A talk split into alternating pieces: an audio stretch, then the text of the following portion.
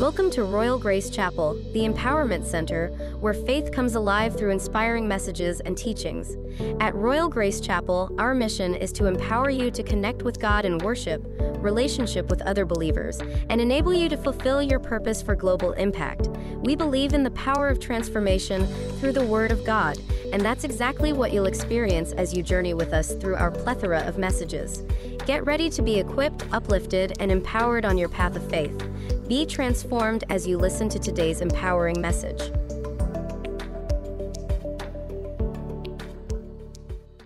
Ephesians chapter two, verse nineteen, New Living Translation. Ephesians chapter two, verse nineteen, New Living Translation says, "So now you Gentiles are no longer strangers and foreigners. You are citizens along with all of God's holy people.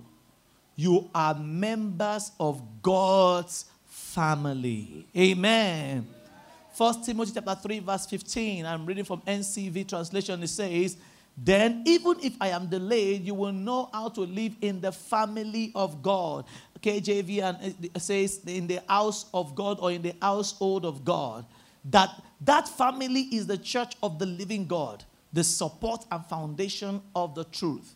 That family is the church of the living God, the support and foundation of the truth. Now, the first thing today in this today's series, um, we, we've been teaching on the subject of character, and we've been talking about the, the value system of the church, all right? And our value system, our core values in Royal Grace Chapel is um, life, love, integrity, faithfulness, and empowerment.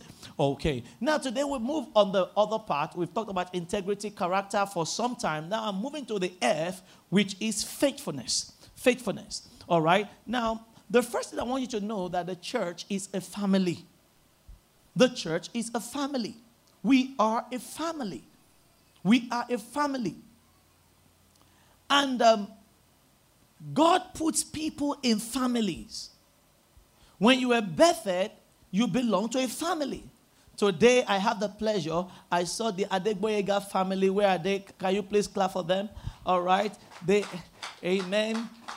Uh, I welcome them to church today. Um, Brother A Y and his siblings are in church to thank God for the um, the thing that uh, even for their late mother, and they, they came to all celebrate God, and we thank God for their life. God bless you guys. It's good to have you in church. Amen. Please clap for them. All right. You are welcome, sister. God bless you. All right. I really appreciate God for their life. It's good to have children that love their mom, their parents, and um, they stood by her. All right. Now, but you see, when I mentioned family, you realize that God puts people in families. That's why somebody said, "Can you be a strong Christian without going to church?" The answer is no. It's like saying that, "Can you live well in this world without, um, can you drop from heaven without actually belonging to a family?" No. You have to belong to a family. You have to belong to a family. So the church is the family of God. And God put people in family. Now, the, one of the good things about family is this. You know, the family is supposed to be a place where you are yourself, where you relax, where, you, where things are Um, supposed to be fun. Yes, you have challenges, but the family is a good place to be, because in the family, everybody there, is, everybody uh, there is this atmosphere that exists only in a family. So, for instance, how many of you have seen your mother walk around nakedly before? If you've been around, you will have seen it. Either your daddy, you have seen your daddy walk on boxers. You have seen your mother maybe just walk around. Uh, she will have asked you to come and... How many of you have scratched the back of your mother before? Uh-uh. You scratch your mother's back? Sometimes mommy will just remove the bra like that and throw it to the east or to the west and call you and say, "Come and help me scratch my back." Uh, is that not the truth? Yes, now, how come she did not do that inside the bus? Because that's not a family. How come she did not do that on the road? Even though the back was really scratching her, she had to wait on in, uh, until she gets to that environment. And some of us, we scratch it very hard for them. All right. Yes, and you see that, you know, hardly will you grow up and you don't, you, you, you will not have seen your mother ask you to come and oh, yeah, scratch it here, scratch it here, scratch it there. It's because, well, in family, we scratch our backs, you know. That's family life. And you know, one of the one of the things you see, for those of you who are, how many of you grew up in girls' family? Girls' family. All right, you have one. How many of you see that in the girls' family there are some funny fights? And one of those fights, who took my pants? They fight over panties. They fight even over bra. Mommy, I told her not to wear my bra. They, in fact, they, even if they don't fight over bra, they say, she has what? You, you outsider, you see all of them dress well. They have dressed well. But they look at, ah, it's my clothes she wore. How many of you realize that's true? You know, but you, you are admiring them, but the sister is like, you know, at some time, the, one of the sisters will wear the other one and leave for church fast. Then the other one wakes up early and, ah, then it will turn to a fight. Or the brother, I remember I had a cousin, uh, a brother, you know, who came to my mom, uh, a cousin who came to live with us. And he, he had things that I don't have. So I will unzip his bag, wear his shoe, where is this thing? He's, when he's buying the thing, he doesn't know me, I'm watching. You know, and by the time I wear it, he wants to wear it, he's, me, I've gone to church. And by the time I come back, they come and see fight. Even my son recently, uh, I, I was looking for my shirt. I thought, ah, where is my shirt? You know, the, only for me to get to church, and I saw, ah. No permission. One day, I had three belts. All my belts disappeared. If in if you, your family, things can work out by themselves. Don't you realize? Even my belt. So when he leaves, I will go and open brew, and you will see my belt inside somebody's. What will you do? My wife said, ah, even what she showed her mother, she prayed that she doesn't repeat. That she, she will just carry her mother's shoe straight to church. Then the mother will come with, and she'll be, where is Fumi? Where is Fumi? You know? But you see, these are fun facts in families. It's good to belong to a family. Amen. And that is what the Lord designed the church to be. Families. Families. Families. Amen. Now, if the church is a family, we must then realize that there are three types of families. How many types? Three types of family. The first type of family you have is the organized family. The organized family. The second is the disorganized family. The third kind of family is the dysfunctional family. The dysfunctional family. How many types of family now? Organized, disorganized, and what? Disfun- Let's talk about organized family. How do you know an organized family? An organized family is a family that things work by design. They don't leave things to chance. The Bible said that write the vision, Abakos chapter two, verse one. It said, write the vision, make it plain, that they may run that readeth it. Abakos two, verse one to two. In an organized family, one of the things that makes them organized is that there's a vision. There's a goal. They know where they are going. And you see, the father of, of the family, the parents, don't leave things to chance. You heard the testimony from uh, uh, uh, uh, one of our uh, dear sisters in church that said that the, the, the son just graduated, um, just got five point oh G, uh, G P A in, a, in the medical school. Now he's going to the medical school now. No, he's in the medical school, but you know, if you don't, you know, when it's time to begin to group them, you know, you have to, if you want to go to become a medical doctor, there is a certain mark you must get. If you don't get that mark, they will move it to either pharmacy um, or um, veterinary medicine or this. But if it's medical doctor, medicine you want to st- actually study in its core, you can't go like that. That's the, the testimony she was given. But you know, what the mother is telling you is that she's, she didn't leave it to chance. She said to, the, you know, she told me the other day, I want my son to be a medical doctor. So she began to work at it, save towards it. She put the system and structure in place for that boy to be there. The time the boy wrote the jam and the nurse called, he said, you are going to write it again. In fact, they offered that boy transport, to go and study transport.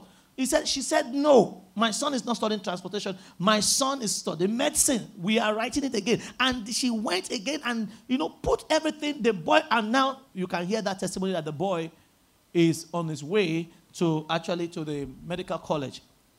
That's an organized family. There is a vision for them. They know where they are going. One of the characteristics of, of organized family that it shows in the education of their children. It shows in who they marry. Let me give you an example. People think that politicians are fools. But the political class in our country, they are a very good example of organized family.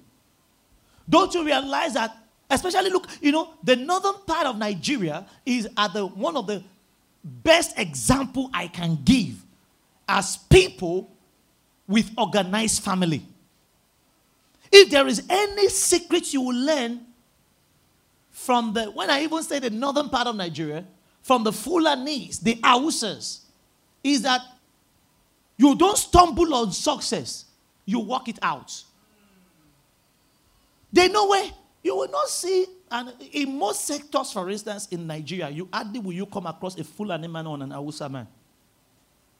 Because in, in that clan, in that tribe, there is a design by default that they follow. That we want to rule Nigeria. And to be a ruler, you must have power. So an average Fulani man or an Hausa man, you will hardly see them, all right, in the day-to-day banking hall. No. They have left that for most people. But go to the law enforcement agencies.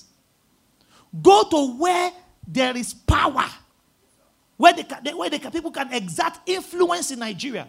You will see them like bread and butter there. It's not something that is happening by choice. It's happening by design. They reorientate their children. This is where, this is our mission in Nigeria, is to rule this country.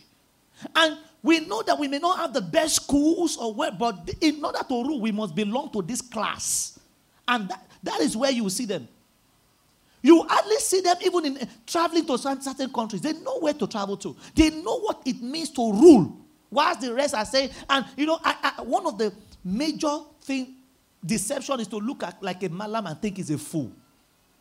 They look as though they are fool, but fruit is the end of argument. Evidence is the end of argument. If they are true, how can a fool be ruling all this long? Do you realize that there is no there is no regime that people from that session are not relevant? Go and check in every, when even power changes hand, they are always in top three. In every parastatals, federal parastatals especially, the one that controls all our commonwealth, go and check. Is either the man is the director, or is in finance, or is in... Um, Is it or the assistant deputy director? You will not see them as the uh, as the clerk. No, they are in the top three. Go and check, verify what I'm saying. You think it is happening by design? No, by chance? No. From the time they gave birth, they know where that this is what we do. So they, their children are by design raised and trained in that line. How you will know they are so organized, and that's why they are, they are, they, are, they will always rule. Is that check how they marry. They really don't even do cross-tribal marriage. Go and check. And you will see among them, even today, when we, we think, well, we just want to marry. We don't, no, no, no, no, no. They are, they, they, they've so much oriented their children that politicians' children marry one another. No, go and find out. In the political class, they marry one another. You will see that, oh, the governor of this is giving his daughter to the governor of this one. The, the son of this. Hardly will you see them marry somebody that is not even in the political class. Why? Because by design, they know that they must keep their children in power. It must succeed. But that's an organized family. That's an organized family. That there's a vision. And we follow through on that vision. So we all know that things don't happen by chance. This is where we are going. This is how we are going to get there. Everybody, let's go there. Organized family. The other type of family is the disorganized family. The major difference between an organized and a disorganized family is that in a disorganized family, they don't follow a vision. That everybody just do what they think is right. In a disorganized family, majorly, what is lacking is vision. So you say, my mother can't tell me who to marry. My father cannot tell me who to marry. My, and especially those of us who are from the southern part, it's very common. My, my, my, my mother can't tell me who to marry. My pastor cannot tell me who to marry. Nobody can. I want to just live life. So you see that, for instance, where most of us are, what makes us choose the courses we choose is after we have failed JAMB several times. So the JAMB then is JAMB that chooses course for most of us, because after you fail JAMB about ten times, then they offer you finally zoology and you take it. Is that what happens? Naturally, that's what happens. You even anaconda course, you take it. How to study snake? How many snakes? I, I, I wonder how people can be studying zoology in a country that does not have zoo.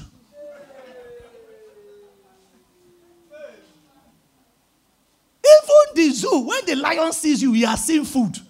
Go and see where they have zoo. Even the lion is well fed more than the human being. When lion sees it, wow, we are welcome. And you say, lion, I just want to take the... Don't you realize that? Go and... Uh, not your wide. You see people, somebody's chasing snake and the snake self is happy. The snake is happy. They are chasing alligator. Lion, they enter lion's cage they will, and they will take picture with lion. Nigeria lion? Nigeria lion? You will see that the stomach has gone inside, the head has come outside. Even the head itself is showing that there is austerity in the land. And so when you are going to study zoology, I think that the only thing that you can study in Nigeria zoology is how, an, how a lion can live on grass and still survive. Then you can come to Nigeria and study it. Because the person that wants to feed the lion goats, he will, ah, me, I'm not eating. You say that should be. He will take the goats and give the lion the bone and go and cut grass. So I think if you study zoology in Nigeria, one of the things you will not discover is the mystery of how a carnivore can become a herbivore. How a lion can live eating grass. And yet you are still studying it. It's because of a disorganized family. But that is even not where we're going. The third kind of family is the dysfunctional family. Remember, the disorganized family, the major thing is there is peace. The only thing that there is no vision. Nobody is driving the wheel. Nobody is saying, this is where we are going. And this is how we are going together. Everybody, follow. In a disorganized family, what, what is there is that no vision, no mission. Everybody, they are just going. It's what we call everywhere but left face. But that's not the worst family. The third kind of family is the worst family, which is the dysfunctional family. Remember I said the church is a family. So our church can either be categorized into any of those three. A dysfunctional family is characterized by chaos. You can call it the chaotic family. A dysfunctional family. You can call it chaotic family. It's a family where nobody trusts anybody. Is a family where uncles don't trust brothers and brothers don't trust aunties. I don't know whether you have seen such a family that even they will tell you, ah, that don't, don't go and eat in that man's house. Don't eat in this one's house. They will even call you, if they call for family meeting, don't go there. Yes, sir. They are the one that killed your mother. They are the one that killed your father. So in a dysfunctional family, you will say that even though they may be the president of Nigeria, the family members don't look as though they have any bloodline of presidency in them. Because they don't help one another. They quarrel like no man's business. In a dysfunctional family, chaos reigns. So you will see that they, they, they can be so, influ- they can achieve so much. But the thing is that everybody is a lone ranger. Nobody sees anybody. Nobody is helping anybody. The only thing is that instead of helping, what they have known to do more is quarrel, quarrel, quarrel. And you see, what that happened is that You can hear that, oh, his brother is abroad. But yet, even though he has helped other people, he will not help his own family member. Because it's a dysfunctional family. His, his, his brother is the M D of this bank, but he will not employ, because he knows that if he employs from his family, they will scatter the company. They don't trust themselves. There is no peace. From one quarrel to the other. You will say that in a dysfunctional family, there is nothing called, we are coming together to celebrate Christmas. Kilonjebe. You want to celebrate Christmas? You want to celebrate? We are having family events. In fact, I know of a dysfunctional family that it was so bad that even when they are doing naming ceremony, are, the family members don't attend. Their own, their own naming ceremony, they will not attend. Because they will say, eh, because of one reason or the other. Quarrel left, quarrel right, quarrel everywhere. And you see, in a dysfunctional family, poverty reigns. Chaos reigns. Stagnation reigns. They can be characterized as a family that is thirsty even though they are by the rivers of water. Opportunities abound around them, but quarrel will never let them see it. That's a dysfunctional family. Now, amazingly, the church is a family. Every church can be categorized into either of these.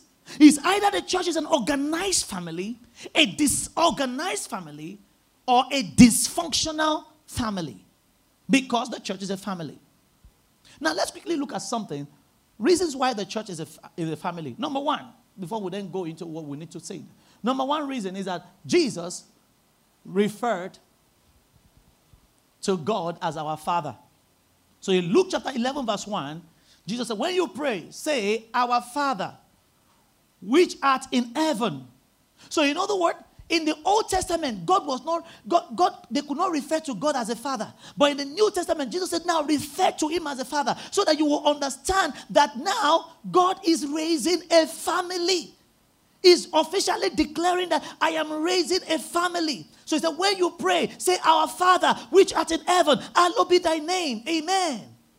The second reason why the church is also a family is because we are referred to as children of God, not as slaves of God, not as servants of God, but we are referred to as what? Children of God.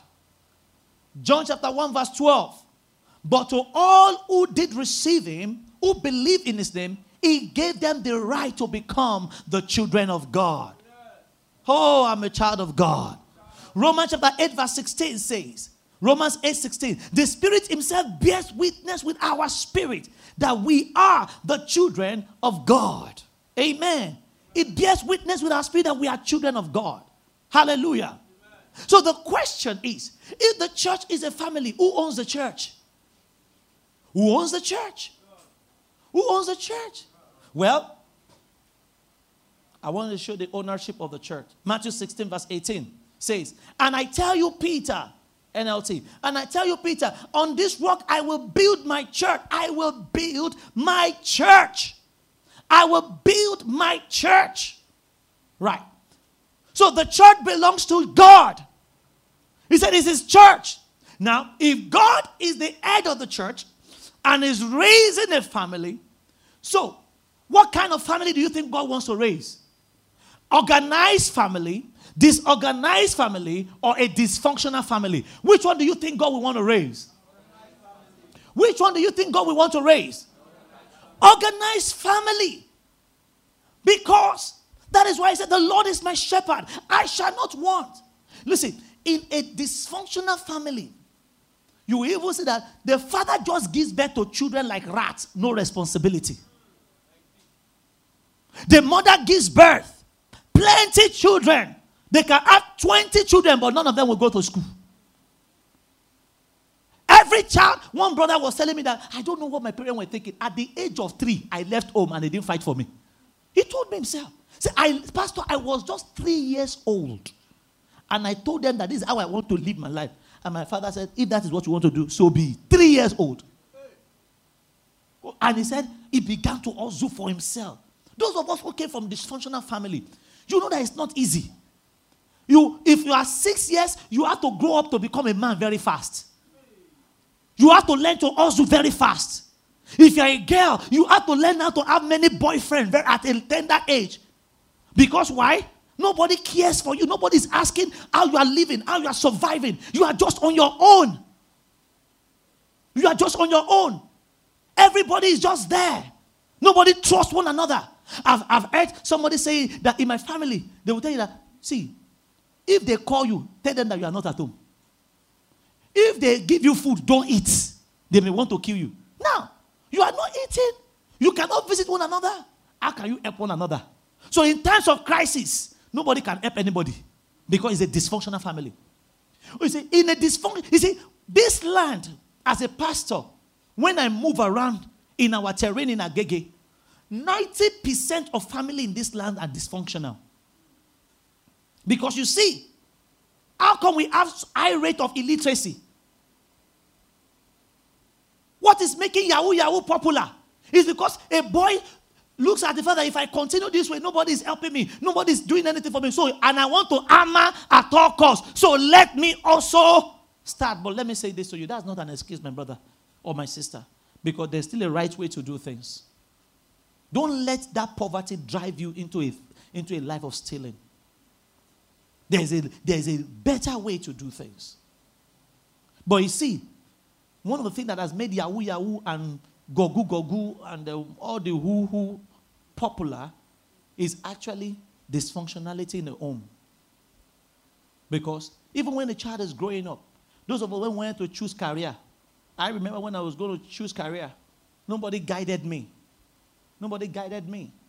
I just said, uh, many, many man the moon. I don't like science. I don't like art. Let me go for, let me go for science. Let me go for science. And I was so decided, I said, I want to go for medicine. Somebody that will not go to school every day. The, my result was telling me, oh boy, if you go science, you will fail. But pride was saying no. Because we, if I become a doctor, I will have injected people. Eh? I just want, ah, that anger in me, if I inject you, you say, hey, I will slap you. Bah! Break your bum bum. Put the injection there. My result was telling me, how can I want to be a doctor, Mister John? When people you don't even know the basic chemistry, chemical formulas. Ion table. Hydrogen, helium, lithium, beryllium, boron, carbon, nitrogen. Ah. By the time I finished carrying pong-pong, all of them disappeared. Ah! And still, nobody looked at me as, boy, oh boy, this medicine, go and do arts. Because my result was telling me arts. I said, no, med, medi. I, I, I didn't go to school Monday to Friday. If I try going to school Monday to Friday, hunger will finish us. To even pay school fees, I had to go and work a tipper carry to carry out, to, to, to load about six tippers of sand in a day with Abakos. I stayed at Agege market here with selling malams, with kuli kuli, with malams during school hours. And I said, I want to become a medical doctor. But you see, WAEC helped me to gain experience. Because by the time I first WAEC, even C R K was the only one that God showed me mercy. Oh, I, no, uh, no, C R K. What's C R K? Yoruba? How can a Christian face C R K? It was that bad. Because even in church, as I'm sitting in church, all the suit of the pastor, all this wicked pastor, I don't know whether you are there. He's always talking about money. You know when some people hear pastor talk about money, you see, wicked man. He's just mentioning millions, millions. He will not give us one. So even in church, I was so angry. That, ah, pastor will come, hey, praise God, you know. Ah. The good news of pastor is a bad news to some of us. He shares all this because I've not eaten. And the pastor is saying all this. So no wonder I even feel C R K. Because I was so bitter. And when I saw it, physics, F nine. Geography, F nine. Chemistry, F nine. Um, economics, F nine. Um, biology, thank you. It's like you two, you scored F nine before.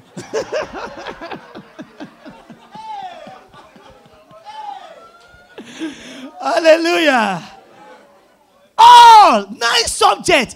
Oh, Yoruba, C Cs. Maybe I will have actually joined Koko Wenuro. Who knows? But you see, the hardship of Going through a dysfunctional family is not a good one. If a church becomes a dysfunctional church, the sad news is you will see, you know, nobody is helping anybody in that church. And that's ought not to be. Nobody cares for one another in that church. It will be this is fighting this, that is fighting that. Because he said in a dysfunctional family, Satan reigns as king. Satan reigns as king. Is somebody with me? Is, are you still with me? So now, the, the thing there is that if we know that God wants to build an organized family, then we must understand that the greatest battle a church has to fight is to fight whatever wants to us to make become a dysfunctional family. Whatever wants to make a church become a place where we cannot have safe havens, where we cannot rally one, around one another in time of need, where we cannot help one another, where we cannot pray for one another, where whatever wants to make a church becomes a battleground, a fighting ground, then as children of God, we know that that is our number one problem. That's our number one challenge, I mean.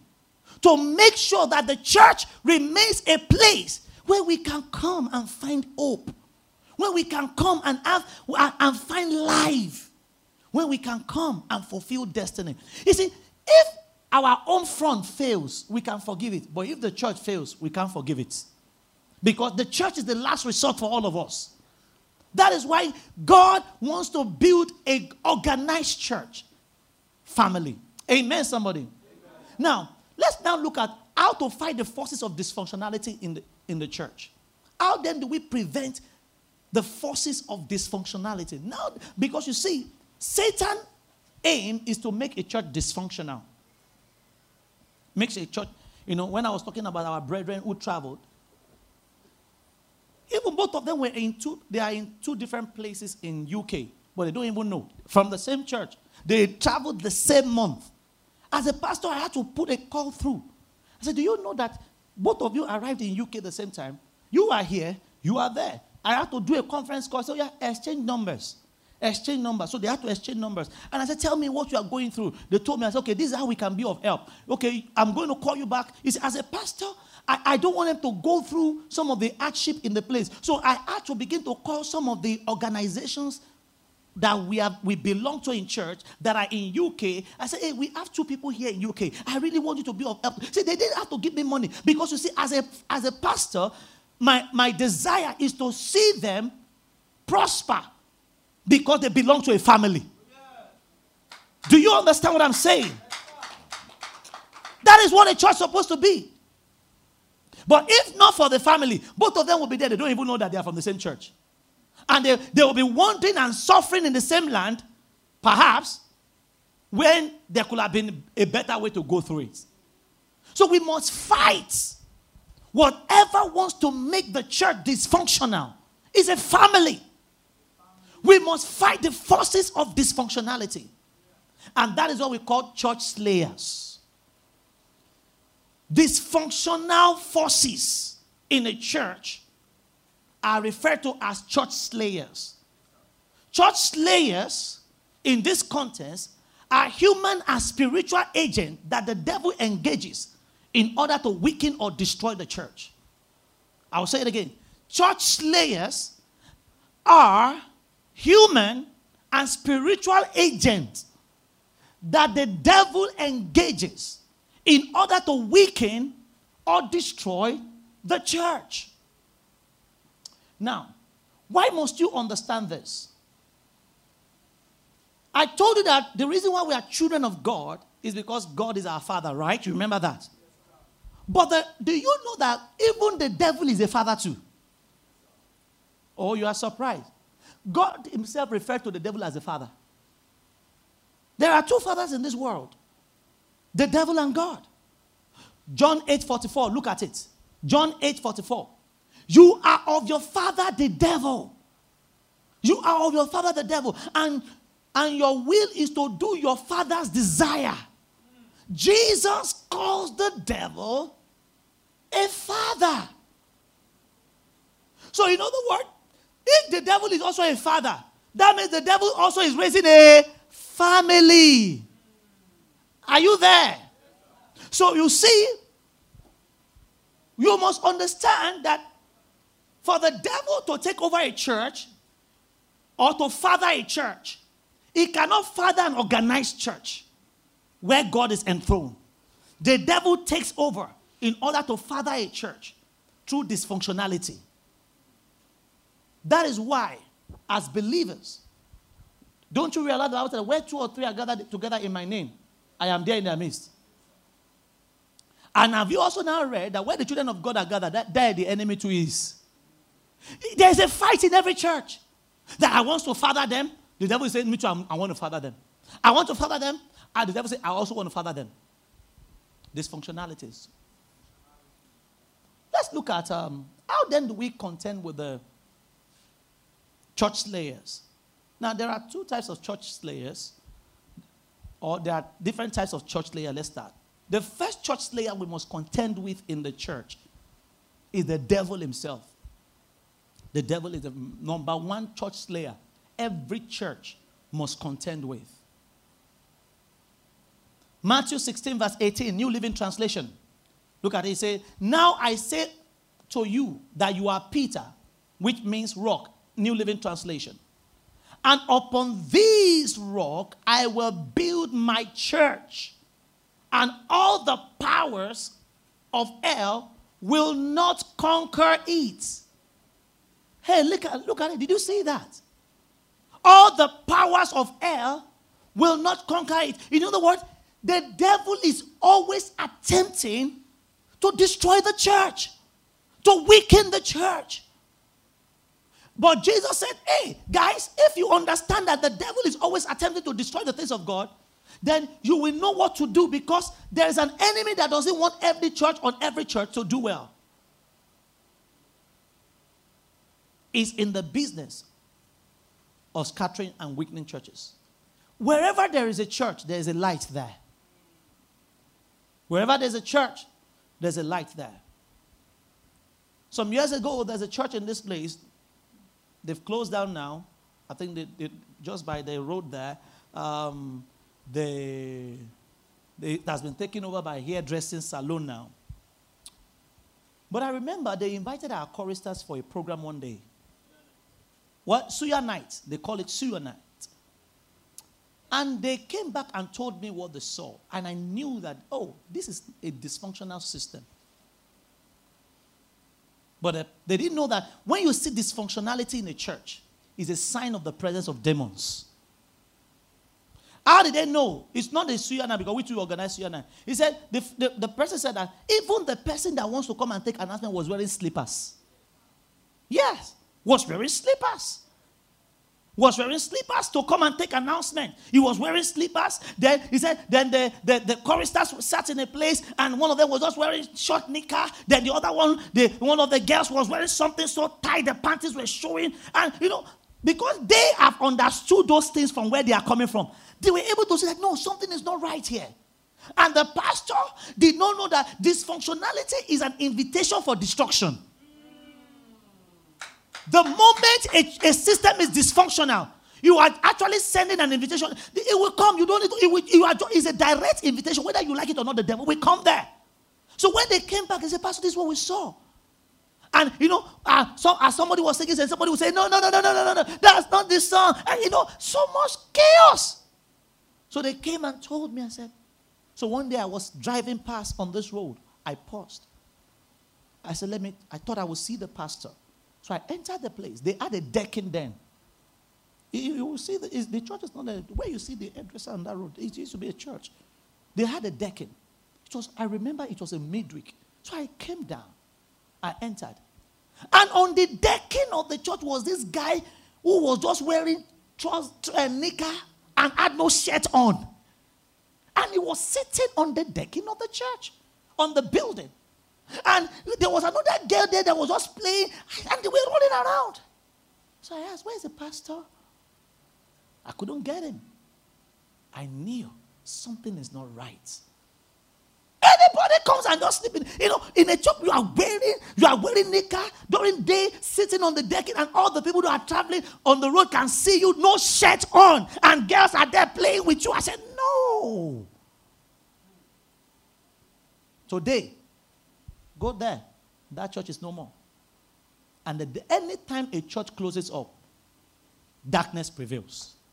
Because the presence of a church means the presence of light. Are you with me? Yes, sir. Now, I'm going to show you that this is what God has been contending with to raise an organized family. And the devil has always gone to attack anything God starts. God has started different churches, but you may not know, and they are in the Bible. So we're, for the sake of illustration, we are going to call these churches that God started by different names. So let's go. The first church that God started was called Church of Heaven Worldwide International. Church of Heaven Worldwide International. Don't worry, you won't get it like that. I just, we just have to give it a name. Genesis chapter one, look at it. Genesis chapter one verse one. Even this time around, God started the church himself. In the beginning, God created the heavens and the earth. Verse two. The earth was without form and void, and darkness was upon the face of the deep. Pause. I know that a lot of us read it, but you don't, you didn't just see what just happened. So let's read it slowly. Verse one again. In the beginning, God created the heaven and the earth. Now, watch. The Bible says that everything that God creates is perfect, right? Yes, sir. Because it's a perfect God. But verse two, look at it. And the earth was without form and void. How can God create something that is without form and void? No, do you realize that? It doesn't tally. God created the heaven and the earth. Then the Bible says, and the earth was without form and void. So in between verse one and verse two, is it, does that mean that when God created it, God himself created something that does not have form and void? That's the question we should ask ourselves. Does that mean that God created something that was not beautiful? And is a conjunction. What happened between what God created and the thing that was without form and void? They don't seem to make sense. Well, the devil actually gave us an answer. You see, because you see, when you read Genesis chapter one, you think that it was just the beginning. There was a beginning before this beginning. Look at it. Isaiah chapter fourteen, verse twelve. Isaiah fourteen, verse twelve. How art thou fallen from heaven, O Lucifer, son of the morning? How art thou cut down to the ground, which deeds weaken the nations? Watch. Where did it fall from? Are you there? Verse thirteen. For thou said in thy heart, I will ascend into the heaven. I will exalt my throne above the stars of God. I will sit also upon the mount of the congregation in the sides of the north. I will ascend above the heights of the cloud. I will be like the Most High. Verse fifteen. Yet thou shalt be brought down to hell, to the sides of the pit. They that see thee shall narrowly look upon thee, look upon thee, and consider thee, saying, is this the man that made the earth to what? Tremble, and did shake kingdoms, that made the world as wilderness, and destroyed cities thereof, that opened not the house of his prisoners. He said, hey, but Pastor, that is not the only thing. What? Wait. Revelation chapter twelve, verse seven. Revelation chapter twelve, verse seven. And there was war in heaven. Michael and his angels fought against the dragon. And the dragon fought and his angels. Verse eight. And prevailed not. Neither was their place found anymore in heaven. And the great dragon, dragon was cast out. That old serpent called who? The devil and Satan, which deceived the whole world. He was cast down unto where? He was cast down unto where? And his angels were cast out with him. And verse ten, now watch. And I heard a loud voice saying in heaven, now is come salvation and strength, and the kingdom of our God and the power of his Christ. For the accuser of the brethren is cast down, which accused them before our God day and night. Did you see? So by the time the Bible said God created, there was a world that was destroyed. So Genesis from verse two downward was a story of actual recreation. And it has been proven scientifically, because scientists will tell you that they, there used to be dinosaurs in this world. There used to be things that are millions of ages. The scientists will tell you that they, they, they've seen evidence of some, even some animals that used to be there, and they are still uncovering them. What happened? Something must have destroyed the initial world when the devil was cast down. So that was why, you see, when God then created man, this time around, God puts him in the garden. That is the name of the new church, Garden of Eden International Ministry. And God put him there and said, hey guys, this time around, I'm going to start a church. Adam, you are going to be my member. Eve, my new member. All right? Are we happy? Yes. All right. But Genesis chapter three, everybody follow me to Genesis chapter three. We are now in Church of Eden International. Genesis chapter three. Are you there? First, let's, no, let's go to Genesis two seven first. And the Lord God formed man of the dust of the ground and breathed into his nostrils the breath of life, and the man became a living soul. And the Lord God planted a garden eastward in Eden, and there he put who? Man, whom he had formed. Right? Good. Genesis chapter three, verse one. The serpent was the shrewdest of the wild animal the Lord had, God had made. One day he asked the woman, did God really say you must not eat the fruit from any of the trees in the garden? Shh. The devil is always speaking in every church. Now, this is the church that God started, and the devil was bold to enter. That means he was on the earth already. That is what I was trying to tell you in the first one, the worldwide church. It was on the earth. Where did it come from? Because he has been cast down. Now, God started something new and put man there and gave him a will. And yet, he came and spoke to the man. Now, by the time the devil finished speaking in this church, look at what happened. Verse eight of Genesis chapter three. When the cool evening breezes were blowing, the man and his wife heard the Lord God walking among in the garden. Watch. What did they do? What did they do? So they eat from the Lord God among the trees. Hey, watch. The devil spoke to them. By the time the devil finished speaking to them, they saw God as their enemy. Can you imagine somebody preferring a tree to God? This is what happens when you allow the devil's voice to reign in a church. People will prefer trees to God. If you ever allow the devil in any church to reign and cause dysfunctionality, what happens is that a tree will look better than God. Because the Bible says, they went and eat among the trees. Can you imagine God, general overseer God?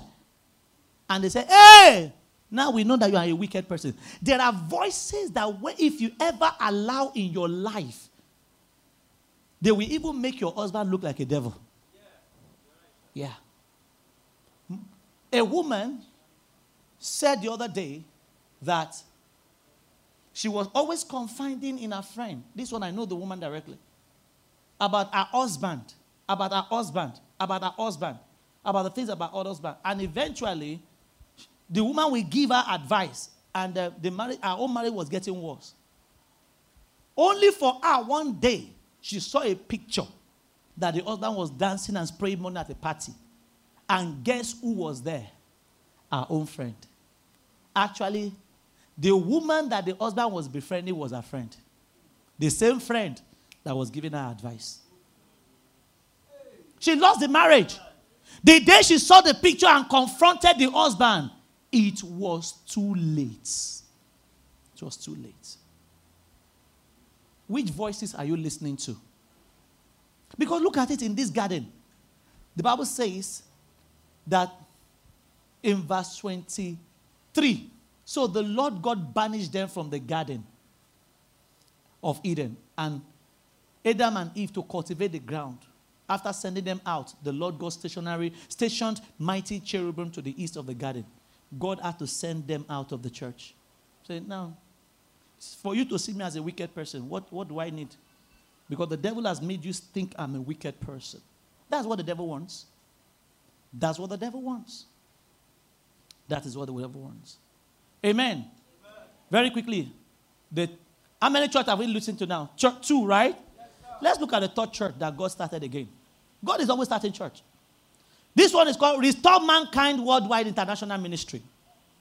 Restore Mankind Worldwide International Ministry. So after God chased them out, God said, I'm going to start a church again.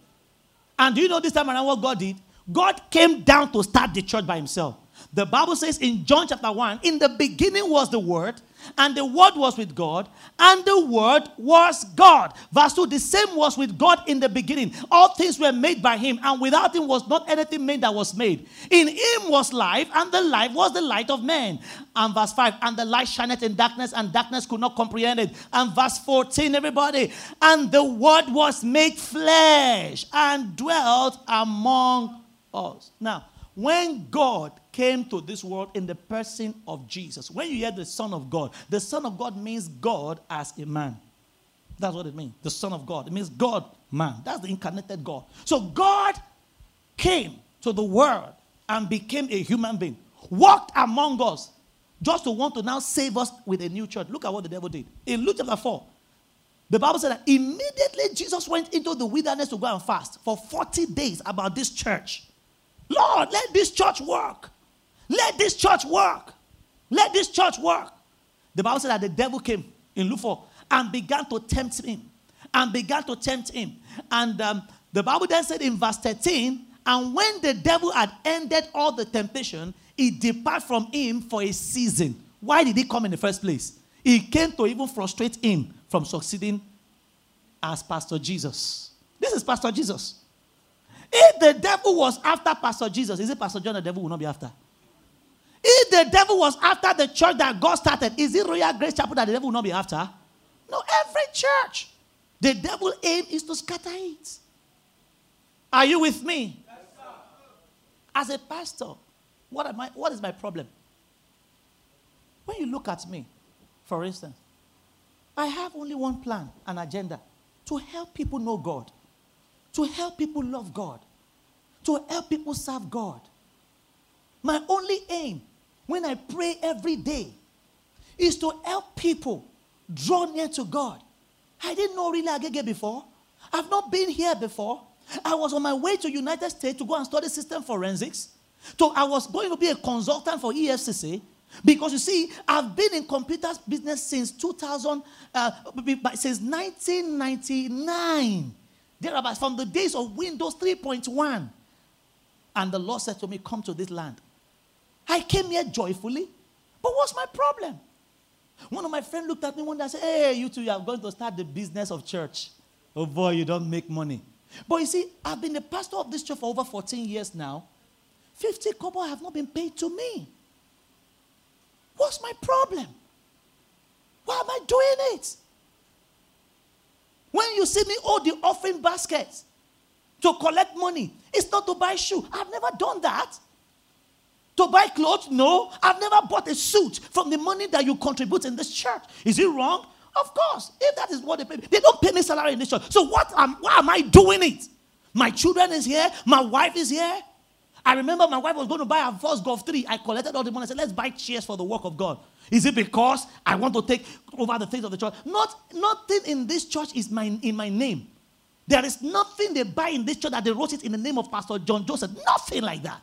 Why am I doing it? Because you see, God raises a man of God to lead people to greatness, to restore and recover destiny. God raises a man of God to lead people towards him. And every man of God knows that the devil will tempt you. The devil will attack you. Because he knows that the moment they can follow you, they will get to the land God wants them to get to. The moment they can follow what you say, he knows that their life will be better. So what will the devil do? It will turn you against even your own pastor. So that you will never have a shepherd in your life. The devil is after that you never got, have a pastor. He doesn't want you to have a shepherd, because he knows that when God, when you follow the voice of your shepherd, your life will be better for it. So you see, I know the devil is fighting me because he fought Jesus. And you see, in the, on the radio, pastors are always being maligned, you know, said a lot of things. When you hear it, a genuine pastor being accused, being maligned, know that the devil has come to time again. Why? He just wants to turn the people away so that he can pastor them. It's either you are being pastored by the devil or you are being pastored by God. But you always have a pastor in your life. Everybody has a pastor. Everybody has a pastor, because the devil is a father and God is a... But the, you have the choice to choose who your pastor is. But you can never be pastorless. Everybody has a pastor. Is, are you with me? Yes, now watch again. When the devil did not get Jesus, he went after the church members. So in John chapter six, I will quickly paraphrase. From verse one, you read the account where Jesus fed five thousand people. How many people? five thousand. Hey! five thousand. John six one. And by the time he fed five thousand, they were so angry, they were so happy. They ate bread and sardine from heaven. And the Bible says, after John chapter six, verse, uh, from verse six, the next day they all came to church happy. Oh, we not like a church that is feeding people. Happy, Pastor Jesus, we've come again. We have come again. And Jesus looked at them and said, guys, you know, I like you. I like you. But now, we cannot continue this bread and sardine ministry. Let me teach you the word of God. I want to tell you the truth. I want to tell you the truth. Look at it. He said in John chapter six, all right, verse twenty-six, Jesus replied, I tell you the truth. You want to be with me because I fed you, not because you understood the miraculous sign. Are you there? Move to verse forty-seven again. Verse forty-seven. I tell you the truth. Anyone who believes has eternal life. Listen. The implication of telling the truth is that the devil can use the truth to turn people against God. This day that people, Jesus said, I tell you the truth. Now I'm going to change my sermon. I'm, I want to change my sermon. And the my sermon that I want to tell you the truth of how you can become a better Christian. Do you know what happened? Remember that the Bible said that the church, the church had grew to five thousand, right? Yes, sir. Only men, beside women. So that means it was a church of about ten thousand. The day Jesus said, I will tell you the truth. I will tell you the truth. Watch what happened. Verse sixty. Verse sixty.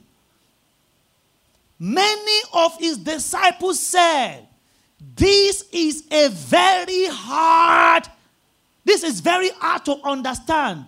How can anyone accept it? You see, it is my prayer that God will not give you a pastor that will tell you the lie. Because you see, in the end time, the Bible says they will gather unto themselves preachers having what? Itchy ears. Now, Christianity too is changing. Because you see, you see that every time now, there is a system where a pastor just wants to make himself a mini God. He won't teach you how to pray. He won't teach you how to fast. He won't teach you how to understand the Bible. But you see, every problem, come to me and I will solve it. That is not what Christianity is all about. Don't you realize that some of you, some people came to your house this morning. Somebody, somebody prayed for you. We are doing Operation Macedonia. I told the shepherd and the workers in church, we are going to pray for our people one hundred hours in five weeks. Go and check. That's an average of three hours every day for in five weeks. Minus every other prayer we do. Why? Because our prayer is that you will be able to hear the truth. A gentleman sent me a message about three weeks ago. He said, Pastor, now I understood what you are telling me. Even though I'm not in this church anymore and I've gone away, if I have a choice, I can read it from you. He said, if I have a choice, I will do it the other way. I will have listened to you. He said, I will have listened to you. Now I understood. That's what the devil wants. He wants you to learn by experience, not by counsel. Everybody will learn. It's either you learn from experience or from counsel. But you see, experience leaves scars. Counsel leaves blessings. When you le- there are some experience you may never recover from. I pray that will not be your portion. When I got the message, my heart bled for him. Because you see, the voices he listened to during that season, where are the voices today? The devil just used them to destabilize his life. The, the voices he was following, where are they today? But you see, during that season of his life, as I was telling him the truth, look at what Jesus did. You see, when you see, at this point, verse sixty-six of John six, give me verse sixty-six. Say, at this point, many of his disciples turned away and deserted him. Oh, they left the church of Jesus because he told them the truth. Look at it. Not everybody, you must realize, one of the things I have realized as a pastor is that a, a servant is not better than his master. If people left Jesus' church, uh, this what's the name of the church again? Which church are we talking about? Restore Mankind Inter- Worldwide International Ministry. You see, they left it. Because of what? The truth. That means, as a pastor, we must know that when we tell the truth, some will leave. But you must not be afraid. Because you see, over two thousand years, Restore Mankind International Ministry has given birth to so many ministries. Today, Christianity is still the number one religion in the world. Because why? It was founded on the truth. Don't ever find your life, found your life on what is false. Fight to be truthful in all your ways. It may mean that people will turn their back on you. They may say your own is too much. They may say, oh, you are this, you are that. But you see, in the end, a truthful person will always prevail. Even in your place of work, they report you that you are this. You don't join them to do this. You don't join them to do that. See, stand for what the truth. Find, find build on the truth. And you will see how, with time, God will lift you up. Say with me, I will build on the truth. Finally, after he went and he took over, and a church of over ten thousand reduced to twelve people, it was not still okay. Now he went for the last two, two people. This part I want to share with you, if you, I want you to just listen, because this one concerns most of us. Then Jesus went for Peter. In Matthew chapter sixteen, verse fifteen, Jesus asked the question, who do men say I am? In verse eighteen, Peter eventually answered well and said, thou art Jesus, the, the Son of the living God. You are Christ. Then Jesus said, upon this rock, Peter, Peter. He mentioned his name. He said, and I say unto thee, thou art Peter. Matthew sixteen, verse eighteen. And upon this rock will I build my church, and the gate of hell shall not prevail against it. Then verse nineteen, he did not stop there. He said, I will give you the keys of this church. Look at it. Verse nineteen says, and I will give unto you the keys of this kingdom. You know what? Now you are going to be a great person in this church. When the devil heard, when the devil heard that, ah, it's like you have a future in this place. So it's like God wants to use you in this place. It's like God wants to do something in your life through this church. Look at what the devil did. The Bible says in verse twenty, then charged he his disciple that he should tell no man that he was Jesus the Christ. Now, verse twenty-one, and from that time forth, Jesus began to show them, his disciples, how he must go unto Jerusalem and suffer many things of the elders and chief priests and scribes and be killed and be raised the third day. Look at it. Verse twenty-two, then who? Who now? Who? No, who are, who, who are, whose name did you see now? Is it John? Is it Matthew? Why Peter? Because Jesus just mentioned his name, that he, God is going to use him in this Restore Mankind International Ministry. You, God is going to use it to do something great. Immediately the devil heard that your destiny and your, your life is connected. You see, one thing I want you to know, that a church is a spiritual place. God will not send you to a church if your destiny is not relevant in that church. My pastor, Bishop Daggy Ward Mills, I've known him now for over twenty-five years. I met him when I was just a secondary school student. That's over twenty-five years ago. All right? But you see, that man of God alone in my life changed everything. The presence of that man of God drew me closer to God. He was the first person that made me travel out of Nigeria to Ghana. That was the first place I ever traveled to. And he asked me for seven days in Ghana. Gave us transport back to come back to Nigeria. He looked at me, believed in me. I was, a, I was, I had backslidden as a Christian. I was wearing chains all around the place. But this man of God Well, I didn't know even the number, the, I, the first packing shirt I ever wore that I knew the size was from him. He gave me tie to wear. I remember when I did my first business card, I never knew that I can I can even have a company that can be registered in America. But you see, he, he, a, a company that just had a small shop somewhere, he looked at it and said, God will bless this company. It will, take, it will make it great. It, it, it will make you great. It, today, he's still my pastor. The presence of that man of God, he saw what others could not see. But what if I just took him as another pastor and I walked away? Perhaps I will not be here today.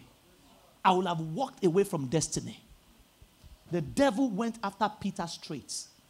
The devil is coming after you too. You must beware. He, he doesn't want you to ever be established in any church. And he went after him, and look, look at what he did to him. Then, verse twenty-three. No, let's start from verse twenty-two. Then Peter took him and began to rebuke him, saying, Be it far from thee, Lord, thou shalt not be unto thee. This shall not be unto thee. Verse twenty-three. Everybody, can you read together with me? But he turned and said unto Peter, Get thee behind me. That means Satan possessed him. Now, I want you to learn this lesson. It was not only Peter that was possessed by Satan, because you will also see that in John chapter thirteen, verse two, everybody open to, two disciples were possessed by Satan. John chapter thirteen, verse two, during supper, when the devil had already put it in the heart of who? Judas Iscariot, Simon's son, to betray him. All right? And um, the Bible then says in verse nine, Simon Peter said, Lord, Lord, not my feet only, but also my hands and my head. Then Jesus said, The one who I battered does, does not need to be washed, except for his feet, but is complete, clean. And you are clean, but not every one of you. Verse eleven. For he knew who was to betray him. All right. Verse twenty-one. After this thing, Jesus was troubled in his spirit and testified, Truly, truly, I say unto you, one of you will betray me. Are you still with me? Yes, verse twenty-two. Then disciples looked at one another, uncertain of whom he spake. Verse twenty-six. Jesus answered, It is whom I will give this morsel of bread when I have dipped it. So when he had dipped the morsel, he gave it to Judas, the son of Simon Iscariot. Verse twenty-seven, everybody. Then after he had taken the morsel, Satan entered into him. Jesus said, What you are going to do, do it quickly. I'm about to show you something as I head. Satan entered into Peter. Satan entered into Judas. Peter ended up still becoming this, a general overseer of the church. Judas ended up killing himself. He hanged himself. When I got here yesterday, I asked the Lord, Lord, what is the difference between Peter and Judas? Why did one die and the other one lived? Lord, I ask in prayer, please tell me, what was it that made Peter survive? That so much so that Satan left him, but that Satan killed Judas. As I stood there yesterday praying, the Lord gave me an answer. What was the difference between Judas and Peter? Everybody, are you with me? Yes, are you interested to get the answer? Yes, uh, do you want to know this answer? Yes, both of them had Satan entering them, right? Yes, one died. The other did not die. The Lord said to me, when Satan entered into Peter, he never left his association. When Satan entered into Judas, he departed from his association. If you read, when immediately Satan entered into Judas, if you go and read very well, let me show you what he did. Matthew twenty-six, verse fourteen. The Bible said, then one of the twelve, whose name was Judas Iscariot, went to the chief priests. In, in other words, the chief priest is in a church. One day, somebody will offend you in a church. In a church, somebody will make you angry. Ask for that one, because either you are Peter or Judas, it will happen to you. But what will matter most is, who do you associate with in the season of your offense? Who are the company you keep when things are not going right? Peter, go and check. Even though Satan was there, he was still moving with righteous people.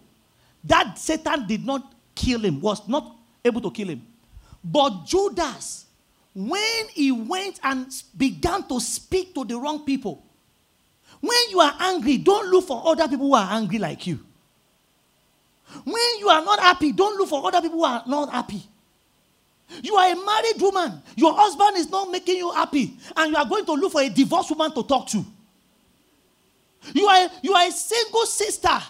You are not you. You are saying that the person that wants to marry you is not treating you well, but you are going to talk to a lady who has never, even nobody has proposed to her before. And you're saying, this guy is not so good. He promised to buy me iPhone fifteen. He bought me iPhone fourteen. But you are aware that the person you are not talking to does not even have one person that has proposed to her. That, who do you associate with? When your marriage is tough, when things are going tough in your life, who do you speak to? You see, the problem with people is that I, whether you are Peter or Judas, Satan will attack you. But what will help you survive the season of your attack is the company you keep. You see, things can only get worse or better by the kind of company you keep. The Bible said, by the time Pharisees, Sadducees, and all these scribes, they finished talking to Judas. Eh? You mean G- Jesus did this to you? After many years in the ministry. Eh? You mean Jesus said this and this? Do you know what, what happened? Give me my mops. D J, where are the things I asked you for? Guys, give me. The people that Peter, Judas spoke to. Give it to me. Oh yeah, share, share, share. Come, I need some people to come. Come. The people, remember who, who was Jesus? God, right? The word became flesh. When Judas allowed offense in his life, when Judas went to go and speak to the wrong people, do you know what happened in this Restore Mankind International Worldwide Ministry? Pastor Jesus, ah, I would never lie. And they listen. Judas, this woman now, a married woman now, some of you, is your family that counsels you when things go wrong. And you heard all the people you are talking to, they have not kept a marriage. They don't even, they've not raised any children. They've not even, they've not even done anything. And these are your advisors. You know, one of the things I tell married people, if you want to build a godly marriage, go and look for those who are experienced and have built a successful marriage. And if you're a married person who is overseeing your marriage, you see, the reason why most marriages fail is that most married people have no accountability partner. You are a married person. You are five years in marriage. Go and look for those who have been twenty years, who have been fifteen years, who have raised children and are doing well. Let them speak into your marriage. Yeah. But you, you are, you are, you are, you are five years in marriage, and your counselor are three years old in marriage, two year old in marriage, one year old in marriage. You are a career student. You started a career, and nobody. You, you, you, you, you, you are looking for people to, to talk to, and it's just people in your office that you are talking to. You don't. You have not looked for someone who has built a successful career, and has done weathered the storm. That's why people fail. You see, Judas, Satan entered into Peter, but Peter, go and check. Even in John chapter twenty-one, he was still with John, James, and the rest, and he said, "I will go and fish." That was where Jesus met him back. Because it was, it was still keeping the right company. You see, when Satan entered into you, one of the first things he will do is to separate you from the right company. It will separate you. Because you see, snakes live alone. They don't move in groups. Satan will separate you with people that will tell you what you want to hear, not the truth that you need to hear. It will, sep- it, it, will, it, will, it, will, it will associate you. It will separate you to meet people that will, that will sympathize with you, not with people that will be objective with you. We all need people that will be objective with our lives. Because there will be moments, either you are Peter or Judas, that you will go through crisis. Your marriage will go through crisis. Your career will go through crisis. Even in the church, you will go through crisis. But what will, what will help you survive such season is the association. Let me tell you what just happened. John chapter eighteen, verse three. Look at the pathetic thing that happened. After Judas went to go and talk to these people. So Judas, having procured a band of soldiers and some officers from the chief priests and the Pharisees, the people he went to go and talk to, after he's finished talking to them, he said, hey, we will help you. So look at it. They gave him band of soldiers and Pharisees, cometh either, with lanterns and torches and weapons. They weaponized him. Go and fight him. So as Jesus was there preaching one day, he looked back. Look at them. They've raised armor, club. See this one sharpening the knife. Their pastor, Jesus, who took care of. Judas had no pastor before Jesus met him. He had no career before Jesus met him. He had forgotten all the good things that Jesus has done for him. Jesus, the Bible said that he was the way, the truth, and the life. The same Jesus, God, in human flesh. And see, by the time the Pharisees and all these people were through with Judas, this was the only thing Judas went to go and carried. To kill the Son of God. He killed his benefactor. He killed the people that have stood there for him. The one who has helped him. He would have died in that boat. But Jesus said, peace, be still. And Judas did not die. Do you know that Judas was so trusted that even, he was even the one that kept the money of the church of Jesus. He was the chief treasurer. And yet, yet, he has carried to kill his master. Do you know that some people have divorced their husband just because of the right, wrong company? They could have made that marriage work. But you see, they spoke to people who will help them gather weapons. Always, don't, don't forget John eighteen thirty-three. They gathered weapons to come against. No wonder the Bible said that they began to beat Jesus. Oh, these guys. Hey! They, the Bible said that they spat on him. If Judas had not opened the door, they would not have come in. And the Bible said that when Judas, look at it. Bible said in Mark fourteen, verse forty-three, and immediately, while he was still speaking, Judas came, one of the twelve, and with him a crowd with swords and clubs from the chief priests. They gave it to him. There are people that when you speak to them, they will help you see things in a negative way. Which company are you keeping right now? When you speak to them, a good person like Jesus in your life that God has sent to you, you will see him as a wicked person. No wonder the Bible says of Judas at the end of the day that he went and hanged himself because he realized he had killed. He said, I have killed an innocent man. But the people he spoke to did not make him see him as an innocent man. Until he lost Jesus, he never knew what has happened. There are some relationships that until you lose it, you will never know the value of such relationship in your life. I pray for you today that everyone around your life that the devil has positioned to bring you down, to destroy you, to scatter your home, scatter your career, scatter your marriage, every agent that the enemy has this position around your children.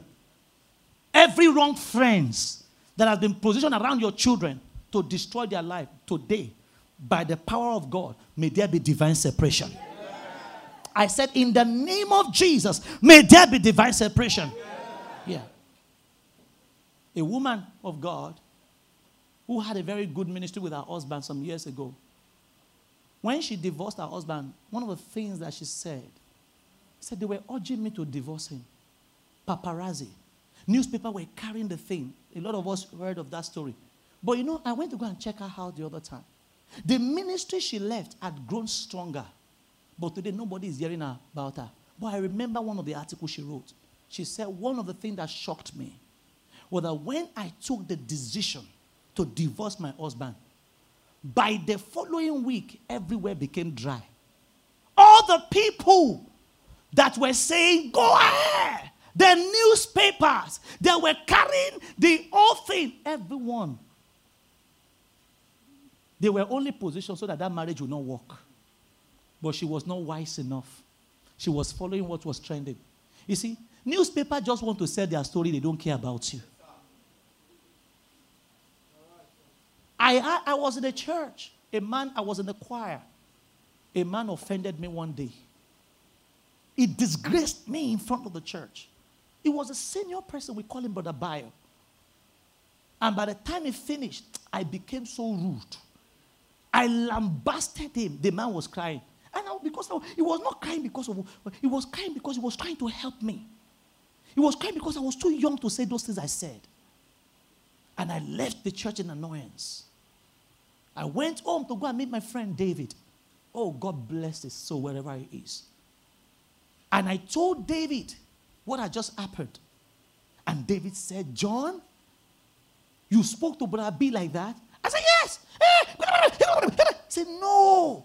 There are people, no matter what they do to you, you don't have the right to ever lift your voice to fight them. Say, Brother B is one of them. Have you forgotten what he represented in your life? Have you forgotten? You see, the devil in your moment of pressure, one of the things that happens, it will make you forget what the person stands for in your life. And David reminded me all the things that that brother had done. And it was around after ten. We were living at Omole. The thing happened at Ojodu. We had no transport. David made me trek. Thank God for him. He said, the Bible says we should not sleep on our anger. So we are going back to reconcile with Brother B. We got to Brother B's house. Everywhere was locked. The entire street had been shut down. We had to go and knock. Even his gate had been closed. We had to maneuver to enter the compound. Then we had to go and knock his gate door. And we knocked. I said, who is there? David said, it's me, David. I said, David, Kiddie, what happened? I said, Brother B, please, I have come to talk to you. He said, ah, that guy. He, he was so angry and he refused to open. David said, we are not going. After persistence, he came out. And David, as I went to David, said, John, prostrate. Brother B, you know, you're about we prostrate. And I, I just, and he spoke his heart out to me. We got home that day around after one. See, I'm telling you a true life story. Two days later, Brother B died. The man only had two days left. The only thing that I remember was that last meeting with him. That last meeting with him. What if I've never fought for peace? There are people in your life today you need to go back to and say, no, let there be peace. Because you see, the devil thrives in an atmosphere of chaos. There are people in your life you need to make a phone call to and say, I'm sorry. You don't say sorry because you are wrong. You say sorry because you want peace at all costs. There are times you have to say sorry, not because you just want. There are, you just you can call him and say, you know, I've forgiven you. I just want us to have peace. Because you see, that way, what you are trying to do is that whatever the blessing the person carries will come to you. Judas had no father anymore. He had nobody to speak to him. Even the Pharisees, when he repented, they rejected him.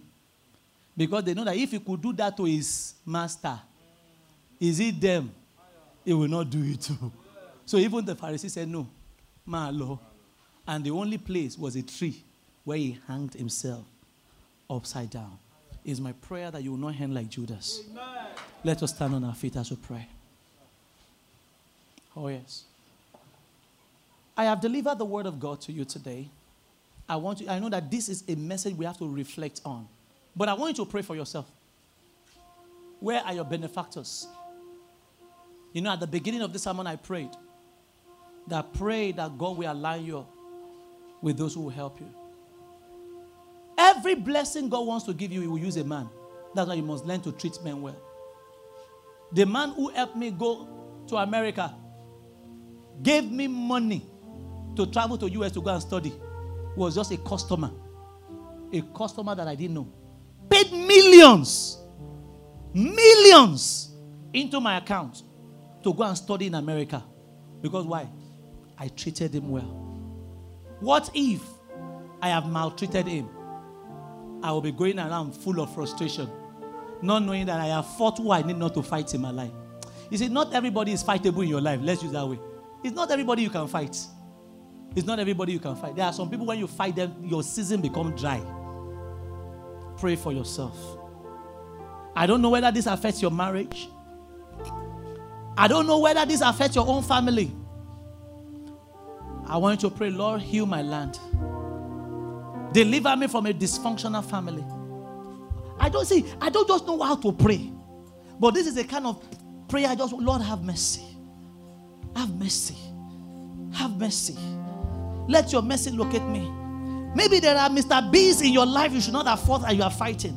Pray for the grace to have, to, for such relationship to be restored. Cast the devil out of your home.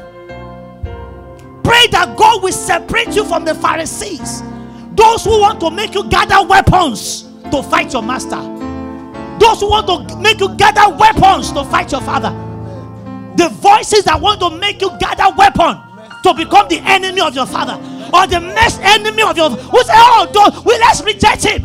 Pray, God, deliver me from such association. Pray for yourself today. Pray for yourself today. Pray for yourself today. Pray for yourself today. Oh, yes.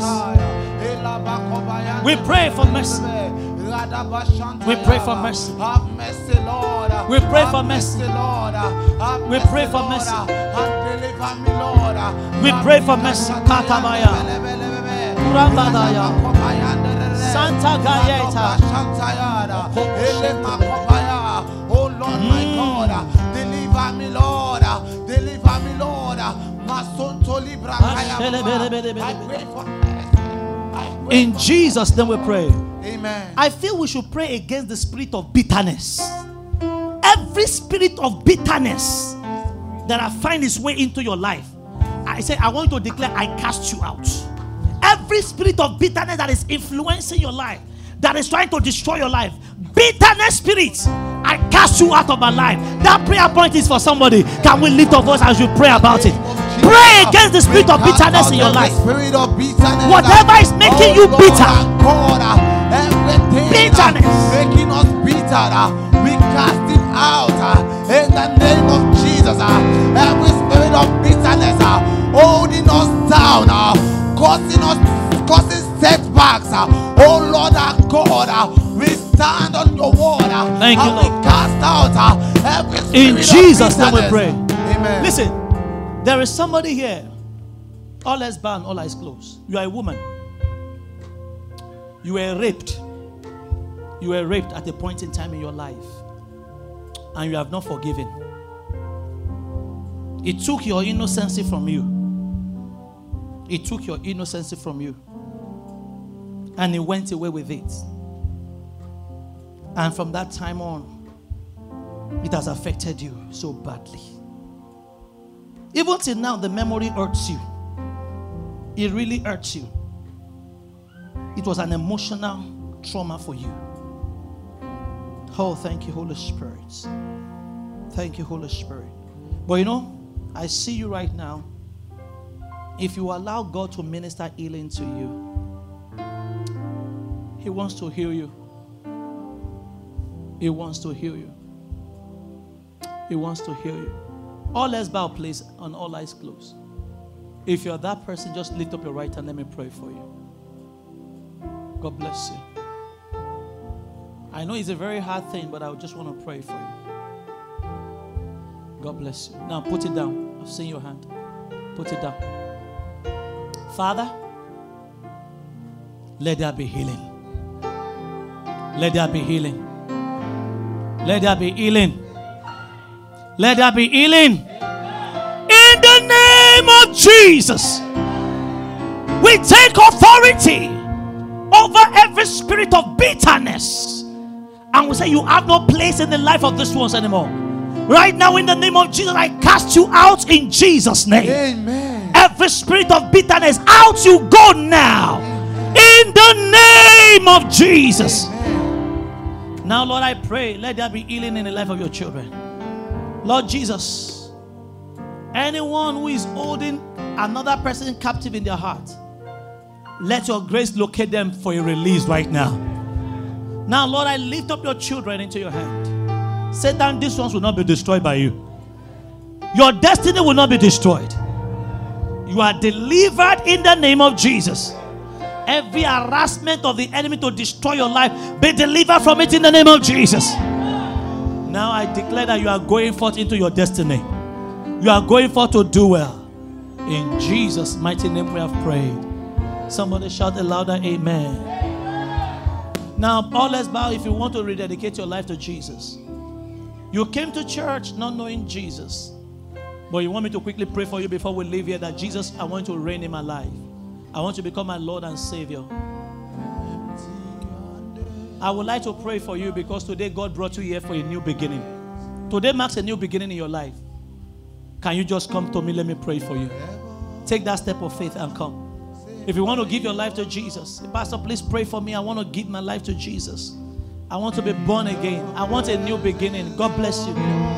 Today is the best day of your life. God bless you. I'm waiting for you. Come. Jesus is here to help you. Oh yes, come to Jesus. Jesus is a deliverer. He's a deliverer. He's a deliverer. He's setting people free. I'm still waiting for somebody. You are thinking, should I go? Should I not go? Maybe you are backslidden, but you want Jesus to save you. Why don't you run to the feet of the cross? Jesus is still saving souls. He's still saving souls. He's still saving souls. Come, come. Thank you, Lord Jesus. Please place your right hand on your chest and say these words after me. Say, dear Lord Jesus, I thank you for giving me the opportunity to be born again. Lord Jesus, I come to you today just as I am. I confess that I am a sinner in need of your salvation. Today, Lord Jesus, Savior of the world, save my soul. Now, Lord Jesus, I confess with my mouth that you are the Son of God. I believe with all my heart that you died for my sins, that you were buried and you rose from the grave. Lord Jesus, please come into my life and be my Lord and my personal Savior. Wash away all my sins with your precious blood. And please write my name in the book of life. Thank you, Lord Jesus, for saving my soul today. In Jesus' name. Dear Father God, I lift up your daughter and as many who have prayed this prayer online.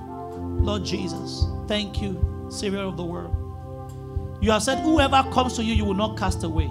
Come unto me. That's what you said. All you that labor and are heavy laden, and I will give you rest. Satan, I rebuke you. Take your hands off her right now. I break every covenant that is not of God. In the name of Jesus, be anointed. Become a vessel unto honor. Use your daughter for your glory. In Jesus' name I have prayed. Shout a louder amen. Amen. Please stand up. God bless you. Thank you for tuning in on this episode. We hope you've been blessed and empowered to transcend new heights of faith and growth. Stay connected with us for more empowering and faith-filled messages. And remember, you are part of a community committed to transformation. Until next time, go forth empowered by God's grace.